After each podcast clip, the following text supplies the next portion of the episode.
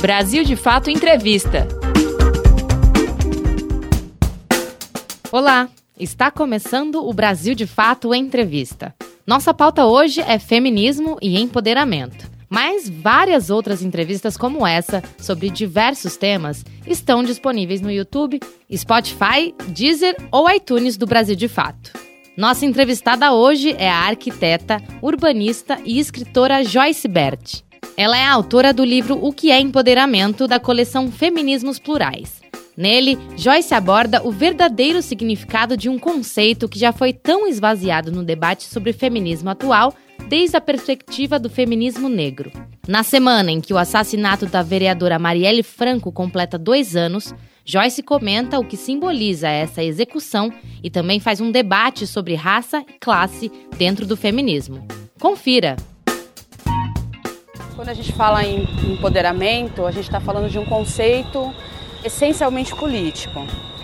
Um conceito que vem para servir de instrumento de luta social, de conscientização, de trabalho que visam a emancipação né, de grupos minoritários, principalmente. Grupo de mulheres, é, negritude, indígenas, LGBT, as classes mais baixas em geral, que são pessoas que não têm um poder social, não têm um acesso aos benefícios que as leis já estipularam que devem ser dessas minorias. Empoderamento. Empoderamento é um neologismo, é uma palavra que parte de outra que já existe, no caso, poder. E ela é uma palavra importada, assim, no, no inglês, empowerment, tem um significado muito mais próximo da ideia liberal de emancipação. Né? Então a pessoa compra um carro, compra uma casa, consegue ocupar altos postos no seu ambiente de trabalho e aí ela, é, enfim, se vê num, num, ambiente de poder, se vê interagindo com o poder e usufruindo dele. Né? Então essa é a confusão primordial que se faz do conceito de empoderamento. O processo de empoderamento ele se apoia em quatro bases distintas. Então você precisa de um, de um, um processo que vai te conscientizar de maneira cognitiva, por exemplo. Você precisa estudar, você precisa é, se inteirar teoricamente das questões que te que pesam na sua vida, né? sendo você um, um, uma pessoa que está inserida numa minoria social, num grupo minoritário. É, você também precisa se fortalecer, se conscientizar sobre a sua condição enquanto é, ator econômico financeiro também passa, o empoderamento também passa por esse processo. Tem o processo psicológico, porque as opressões sociais, elas vão de alguma forma fragilizar o psicológico das pessoas. Né? Então também passa por esse, por esse caminho. Passa também por uma conscientização política, né? não política estritamente institucional ou partidária, mas política falando das ações que você pode empregar no seu dia a dia. Uma reunião comunitária de mulheres, por exemplo, para discutir a violência doméstica, é uma reunião política. Né? Então, é, esses passos, esse, esses pilares, eles fazem parte de um processo. Tanto individual, vai trabalhar individualmente, mas também vai trabalhar coletivamente. É uma simbiose. Ninguém se empodera individualmente se o grupo não estiver empoderado. Né? E esse grupo, para ser empoderado, ele precisa da ação individual, da conscientização individual. Né? Então, é uma coisa muito mais complexa do que simplesmente você fortalecer a sua autoestima. Você trabalha a sua autoestima, no caso de uma mulher negra, por exemplo, ela precisa trabalhar a autoestima para poder ter um, uma segurança, um entendimento de quem é ela na sociedade. Mas só isso não é suficiente porque tem outras coisas que vão incidir na vida daquela mulher. Eu acabei de vir de um, de um evento onde a mulher falava, ah, eu não gosto da palavra empoderamento. E não gosta justamente porque não se vê dentro desse, desse processo, não, consegue, não, não entende o que significa isso, então não consegue aplicar como um instrumento de luta social para a emancipação. Limites da internet a internet ela acaba diluindo as informações, diluindo os conceitos, todos os conceitos que são importantes para as lutas sociais. Então, por exemplo, lugar de fala é um conceito completamente esvaziado, que a gente vai lutando para fazer as pessoas entenderem do que se trata. Interseccionalidade, as pessoas entendem a interseccionalidade hoje em dia no universo da internet como uma disputa de opressão, quem acumula mais opressão na sua vida. Né? Então a internet ela tem um limite, é, principalmente as redes sociais. A internet como um todo não, porque se você for lá pesquisar empoderamento, e eu precisei fazer isso para poder sistematizar e trazer uma informação mais, é, mais consistente, né? Aí você consegue achar muito material, mas quando você vai para as redes sociais, as pessoas estão discutindo as coisas pela metade, não se aprofunda as discussões. Né? Então, acho que ela mais tem atrapalhado do que ajudado, embora tem muita gente que está ali fazendo um trabalho de conscientização, de levar a informação correta, de indicar literaturas, enfim, de trazer discussões mais profundas e mais sérias. Esvaziamento do conceito. Eu já vi até propaganda de plano de saúde dizendo empodere o seu coração, por exemplo. Completamente distanciado. Quando a gente está falando de empoderamento, a gente está necessariamente falando de ações para minimizar os efeitos da opressão na sociedade. As opressões, elas estruturaram a nossa sociedade. E elas são o que alimenta as desigualdades. Então, quando a gente fala em empoderamento, a gente está falando de caminhos para a gente conseguir dizimar ou pelo menos diminuir as desigualdades. Né? Uma mulher ela não vai ser empoderada pelo batom vermelho que ela está usando porque mesmo com o batom vermelho, ela pode ser vítima do feminicídio dentro da própria casa onde ela mora. Né? Então, nesse sentido, esse esvaziamento ele atrapalha muito. Agora, também tem uma, uma intenção, sempre quando a gente pensa num sistema capitalista e a gente vai começando a desvendar os nós que esse sistema é, faz, traz para a sociedade, existe uma força contrária que vai tentar desvirtuar isso, porque não quer que as coisas mudem, não quer que as coisas caminhem para um lado onde a gente saia dessa condição hierárquica da sociedade. Né? Então, o empoderamento, por exemplo, ele precisa discutir relações de poder. Esse é o cerne da, da, do conceito de empoderamento. As relações de poder elas pautam quem pode e quem não pode circular nas, na cidade à noite, por exemplo. As relações de poder elas pautam como que uma família é, divide as suas funções domésticas, seu trabalho doméstico, por exemplo. Então, o empoderamento, para além de uma ação que vai se dar em quatro etapas distintas no mesmo processo, ela também vai necessariamente questionar como que é o poder, que é uma coisa que a gente não faz. A gente não para para pensar, por exemplo, as pessoas falam, eu, eu vou empoderar aquela pessoa, eu vou empoderar mulheres, eu vou empoderar LGBTs, eu vou empoderar a negritude. Agora, quando você fala isso, você está reproduzindo uma ideia de poder que tem na sociedade que já é essencialmente hierárquica. Porque se você vai dar poder, você está assumindo que você tem mais poder. Né? E aí, quando você olha para os grupos minoritários, quem de fato tem, tem esse poder? Esse poder social, que vai impedir, é, impedir, por exemplo, que uma pessoa negra deixe de conseguir uma vaga de emprego ou ocupar um banco de uma universidade por exemplo. A essência da discussão do empoderamento é questionar essas estruturas de poder que estão na sociedade. Falando em poder social, como Hannah Arendt fala, e eu cito ela no livro, o poder ele é coletivo, ele tem que ser coletivo. Esse poder social ele se dá através da coletividade. Embora os atores individualmente precisem de um trabalho mais aprofundado dentro da, da, da enfim, do seu entendimento de, de sujeito, de cidadão, né? Então, nesse sentido, essa cooptação de um conceito que é extremamente importante e é eficiente é extremamente negativa. Não só do, do, do, conceito de empoderamento, mas de todos os outros conceitos que são importantes para as minorias sociais. E quando eu falo em minoria, não é exatamente quantitativa. Porque quando você fala, por exemplo, ah, minoria, mas nós mulheres somos o maior grupo dentro da sociedade, né? Quando eu falo minorias sociais, eu estou falando de grupos que não têm acesso a direitos. Você pensa, por exemplo, na questão da moradia. A moradia é um direito fundamental garantido pela Constituição de 88. Mas quantas pessoas a gente tem atualmente só em São Paulo morando na rua? Né? Então, quer dizer, é um grupo minoritário porque não acessa, não tem o poder de reivindicar é, os benefícios, uh, os direitos que já estão garantidos por lei. Marielle. O exemplo da Marielle como um contraponto desse esvaziamento do conceito de empoderamento. As pessoas falam, estou empoderada porque hoje em dia eu aceito meu cabelo crespo. Estou empoderada porque hoje em dia eu tenho condições de me bancar sozinha, meu carro, minha casa. Estou empoderada porque me formei, sou mestre, pós-doutora por uma universidade internacional, enfim. Né? Aí você tem uma parlamentar como a Marielle, que muita gente dizia que ela era empoderada. Né?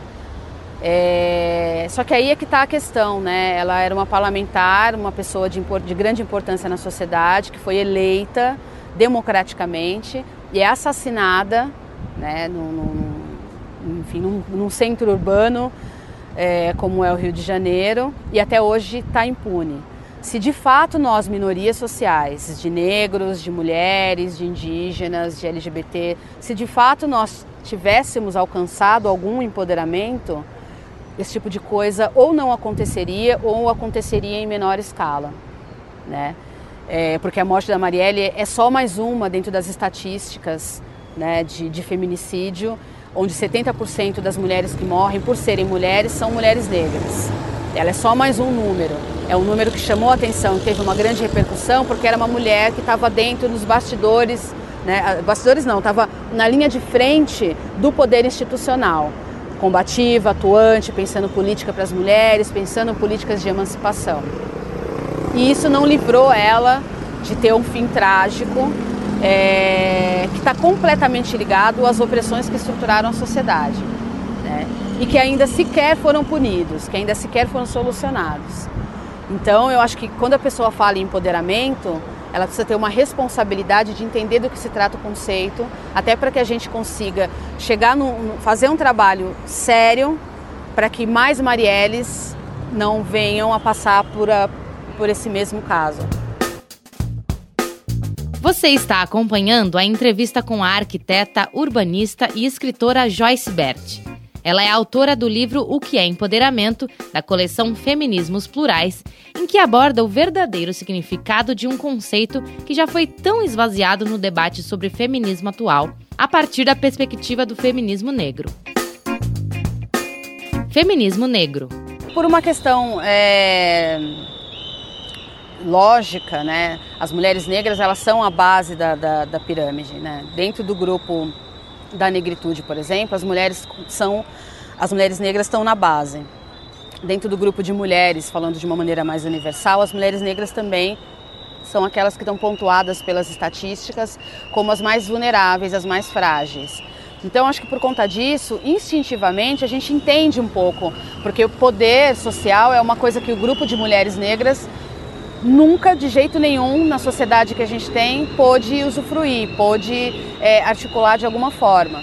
Né? Então, o feminismo negro, assim como o feminismo das, das mulheres que estão na base, que não são só as mulheres negras, as mulheres indígenas, por exemplo, também estão na base da pirâmide. É, a gente sentiu, é, resgatou esse conceito para poder ser trabalhado. Então, muito antes da gente pensar no conceito propriamente dito, já tinha mulheres negras lá na, na, nas senzalas, nos quilombos, articulando de alguma forma para manter a sua comunidade unida, para tentar minimizar os efeitos, os transtornos psicológicos que a opressão causa, para tentar trazer economicamente um fortalecimento para a sua comunidade, né? Então, o feminismo negro ele faz esse resgate o feminismo negro, o feminismo do sul global, são os grupos mais fragilizados pelas desigualdades, pelos efeitos é, das opressões estruturais. Luta das mulheres da periferia. Se você for ver, a luta das mulheres da periferia por creche, por saúde, por educação, por escola, para sua comunidade, são lutas, são processos de empoderamento em, em desenvolvimento, né? E aí muitas vezes você vê, por exemplo, as pessoas falando em empoderamento de uma maneira é, ah, a mulher hoje em dia ela é CEO de uma grande empresa multinacional, ela é uma mulher empoderada, né? Sem pensar que, que muitas vezes trata-se de uma mulher branca, bem nascida, que teve várias, vários facilitadores para ela ocupar aquela posição.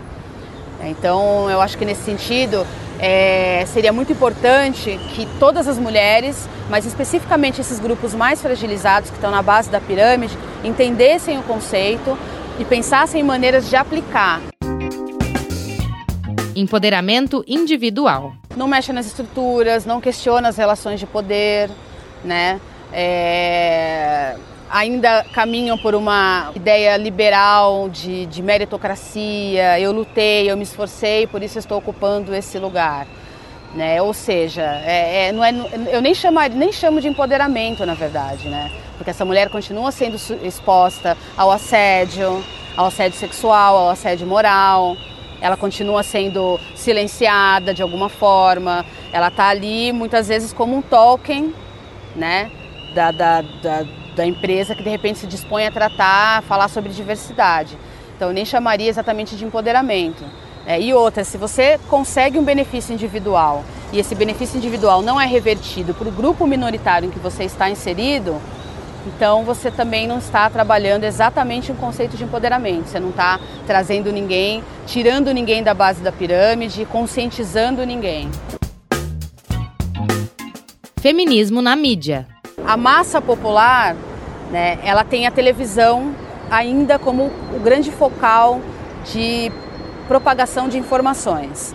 E, infelizmente, a televisão nem sempre está disposta a engrossar o couro das lutas sociais, das, reivindicações. E ela vai se usar de diversos artifícios para distanciar cada vez mais a discussão. Né? É, então, acho que precisa de uma sutileza né, de pensar o que, que eu preciso jogar luz. Né? Existem trabalhos incríveis e, e muito importantes sendo feitos em lugares muito distantes é, que não têm visibilidade, por exemplo. Né, nas periferias, na, na... você tem, por exemplo, feminismo, feminismo das mulheres camponesas. Quem fala sobre isso? As mulheres estão falando, é, aparece lá um discurso no Oscar de uma mulher que está falando sobre violência, sobre diferença salarial, né? Faz sentido a gente falar tanto sobre isso, sendo que a nossa realidade tem muitas mulheres que estão na, na, é, no desemprego ou tendo que fazer atividades alternativas para se, se sustentar? Não faz tanto sentido. Não é revolucionário um discurso de uma grande atriz hollywoodiana que está falando sobre, sei lá, é, eu ganho menos do que o meu parceiro. É importante para o feminismo? É importante. Agora, as pessoas ficam muito focadas nisso e não, fico, e, e não olham para as ações mais modestas, mais é, humildes que estão acontecendo em outros, em outros polos, em outros lugares. Né? Então, acho que essa sutileza é necessária. Eu vejo muitas pessoas de esquerda, por exemplo, ainda contribuindo com a descaracterização do debate do lugar de fala. Né? As pessoas levam para grandes veículos, para grandes jornais, discussões completamente desonestas sobre lugar de fala, por exemplo né? E aí eu me pergunto, precisa? Não é mais fácil você entender e você jogar na, na, na, na é, jogar para repercussão os efeitos positivos que o lugar de fala tem proporcionado para as mulheres negras, por exemplo? Né? Se hoje em dia eu estou aqui conversando, falando, é porque a gente está reivindicando o lugar de fala historicamente, né? É, e com empoderamento se dá da mesma forma, né? Raça e classe no feminismo. É uma luta, é uma luta histórica também. Né? Lélia Gonzalez foi uma das primeiras teóricas a bater o pé e falar que o feminismo não pode ser considerado de uma maneira única, universal, que existem outras representações de mulheres com outros tipos de problema que precisam ser discutidos. É uma luta que está muito longe de terminar, assim. não só a, a, a luta das mulheres negras para terem voz, mas a luta das mulheres pobres em geral para terem voz. O feminismo, ele, principalmente no Brasil, ele ainda é muito burguês, muito elitizado. Se decidem lideranças da noite para o dia, essas lideranças não têm um, um compromisso com a coletividade, com a totalidade. Essas lideranças acham que estão falando alguma coisa importante, mas não vão verificar se aquilo de fato é importante, é válido, é correto dizer. Né? Não dá. Esses dias eu, eu vi um comentário de uma menina dizendo assim: ah, os conceitos ao longo dos, dos anos eles têm que ser revistos, né? E aí quando eu vou olhar é uma mulher branca que está falando isso. Então ela quer que reveja os conceitos para caber aquilo que ela acredita como verdade e não para atender pessoas que estão em situação de fragilidade, de vulnerabilidade num sistema que oprime. Né? Então é uma luta que está muito longe ainda de acabar, mas que a gente vê resultados importantes acontecendo e se proliferando de alguma forma. Cidade e exclusão. A cidade ela é uma reprodução do que se passa no, no, no, nível social. Então, se a gente tem uma sociedade estruturada pelo racismo, por exemplo, é muito infantil pensar que os espaços da cidade não estão divididos racialmente. É, eu refuto a ideia de dizer que é um apartheid urbano. Não é exatamente um apartheid urbano. Eu, como mulher negra, posso me locomover para todos os lugares da cidade. Agora, como que essa cidade me recebe? Essa é a questão. Né? Agora, tem uma questão simbólica nas cidades que precisa ser revista e discutida. Né? É, e essa questão simbólica, ela, ela se solidifica no senso comum. Então a gente pergunta para uma pessoa negra, ou pede, fala para uma pessoa negra, vai em tal espaço. Ela tem um, um, certo receio de adentrar aquele espaço, porque ela sabe que os olhares, que as atitudes das pessoas que vão estar ali vão constrangê-la. Né? Então a discussão das cidades é, é, se dá muito mais por aí. Tem um apagamento também, né? não foram só pessoas brancas que construíram a cidade, não foram só homens que construíram a cidade. Mulheres estiveram envolvidas nesse processo, é, as pessoas negras, por serem os trabalhadores braçais oficiais da nação, uma nação que foi estruturada pela, pela escravidão. Então você para e pensa que tudo isso que está construído foi construído por mãos negras majoritariamente. Né? E aí também tem a discussão de quem está decidindo sobre a cidade. Quantas pessoas sentam numa mesa, numa mesa de políticas públicas é, urbanas, de planejamento urbano, de definição dos espaços, é, a questão da mobilidade, é, do transporte público também. Né? Você vai numa periferia, tem ônibus para onde? É, por que, que a gente demora duas horas para chegar no centro? É, a gente vem para o centro mais para trabalhar, agora para se divertir a gente não vem. Na periferia não tem equipamentos culturais, por exemplo. Então todas essas informações elas são simbólicas. Tanto é que quando você confronta as pessoas com isso, elas se espantam e elas falam que isso é uma bobagem, imagina, não tem nada a ver. Política e poder. As pessoas estão falando muito do momento atual. Só que no momento atual essas coisas estão sendo verbalizadas, mas no momento anterior elas não estavam também sendo trabalhadas. É chocante ouvir um ministro atualmente falando isso, mas para além da verbalização do que está no imaginário, no senso comum da sociedade, existem aquelas coisas que são veladas. Né? Eu já fui em vários encontros de esquerda onde ninguém estava incomodado de não existir ali naquele meio representações negras para serem ouvidas, representações femininas para serem ouvidas. Né? Então eu acho que é um momento também das esquerdas avaliarem até que ponto elas soltaram a mão né, daquilo que elas tanto defendiam.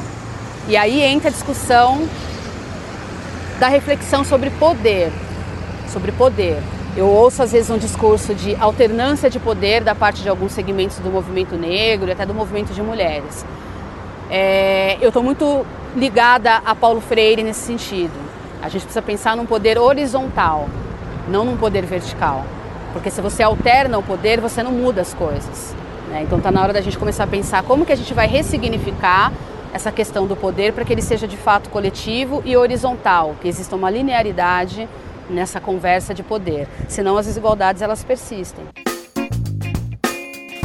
Capitalismo. Por isso que eu acho que o capitalismo tem que ser muito questionado. Eu achei muito bacana que o, filme Parasita, que traz uma discussão contundente sobre, sobre capitalismo, aquilo ali é uma discussão, é uma crítica ao capitalismo e o quanto ele pode, é, o quanto ele tem é, feito estragos até nas relações familiares. E as pessoas precisam se conscientizar disso. O capitalismo não é um, um sistema, um sistema político, econômico, enfim, que veio para atender a coletividade. Ele é um sistema que vem para criar hierarquias. E todas as representações que forem descendentes dessa ideia capitalista, elas vão fatalmente estar condicionadas a esse poder horizontal. Tem gente mandando e gente obedecendo. É possível que exista uma linearidade entre as nas relações políticas e, enfim. É, mas para isso a gente precisa retomar o significado de coletividade. É, por isso que é tão importante não, não distanciar o conceito de empoderamento dessa questão da coletividade. O poder ele só existe de maneira justa quando ele é coletivo. É, é importante entender que existe a liderança e existe a chefia. A liderança ela conduz e é conduzida ao mesmo tempo.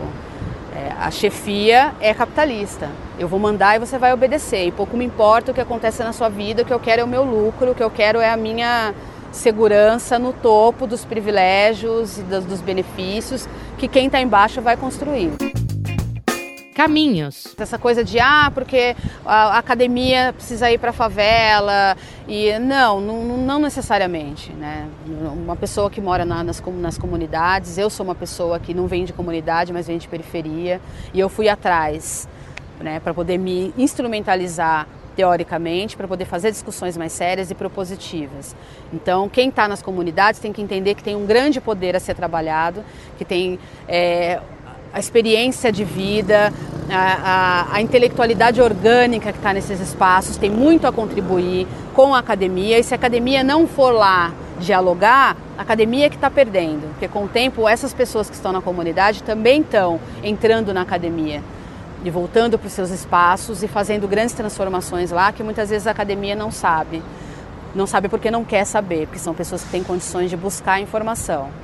Né? Então eu acho que é isso. É, a gente precisa ter seriedade nas discussões, a gente tem que pensar que a gente está falando da vida das pessoas, da vida de grupos, né, de, de famílias, de pessoas fragilizadas pelo sistema. Então não dá para ficar discutindo as coisas de uma maneira rasa, bobinha, não dá para perder tempo discutindo com é, colunista de grandes portais que querem desvirtuar o assunto. Não dá para a gente se empolgar porque na novela apareceu meia dúzia de mulheres negras falando dos seus problemas a gente tem que ter ações práticas, embasadas e, e altamente conscientes para a gente conseguir mover as coisas, sobretudo nesse momento. Nada está perdido. a gente perdeu uma batalha, mas a guerra é grande, é longa, nossos passos vêm de longe e a gente ainda tem muito que caminhar. Conversamos hoje com Joyce Bert, a autora do livro O que é Empoderamento. Acompanhe outras entrevistas no YouTube, Spotify, Deezer ou iTunes do Brasil de Fato. Nos encontramos na próxima semana. Até lá! Apresentação: Pamela Oliveira. Entrevista: Cris Rodrigues. Edição: Vanessa Nascimento, André Paroche e Lucas Weber. Coordenação: Camila Salmásio e José Bruno Lima. Direção: Beatriz Pasqualino e Nina Fidelis. Brasil de Fato Entrevista